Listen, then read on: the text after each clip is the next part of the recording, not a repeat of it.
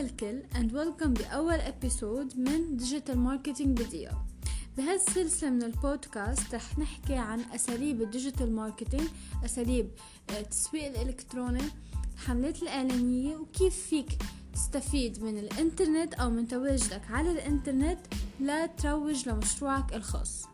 بأول حلقة رح نحكي عن أهم وأول خطوة بالتسويق الإلكتروني يلي هي تحديد الجمهور المستهدف.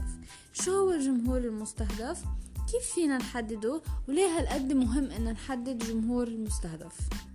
الجمهور المستهدف هو مجموعة من الأشخاص المتواجدة على الإنترنت اللي رح تكون مهتمة بمنتجك أو بخدمتك أكتر من غيرها هلا ليش تحديدنا للجمهور المستهدف أو لل target audience هو خطوة أساسية بتسويقنا الإلكتروني؟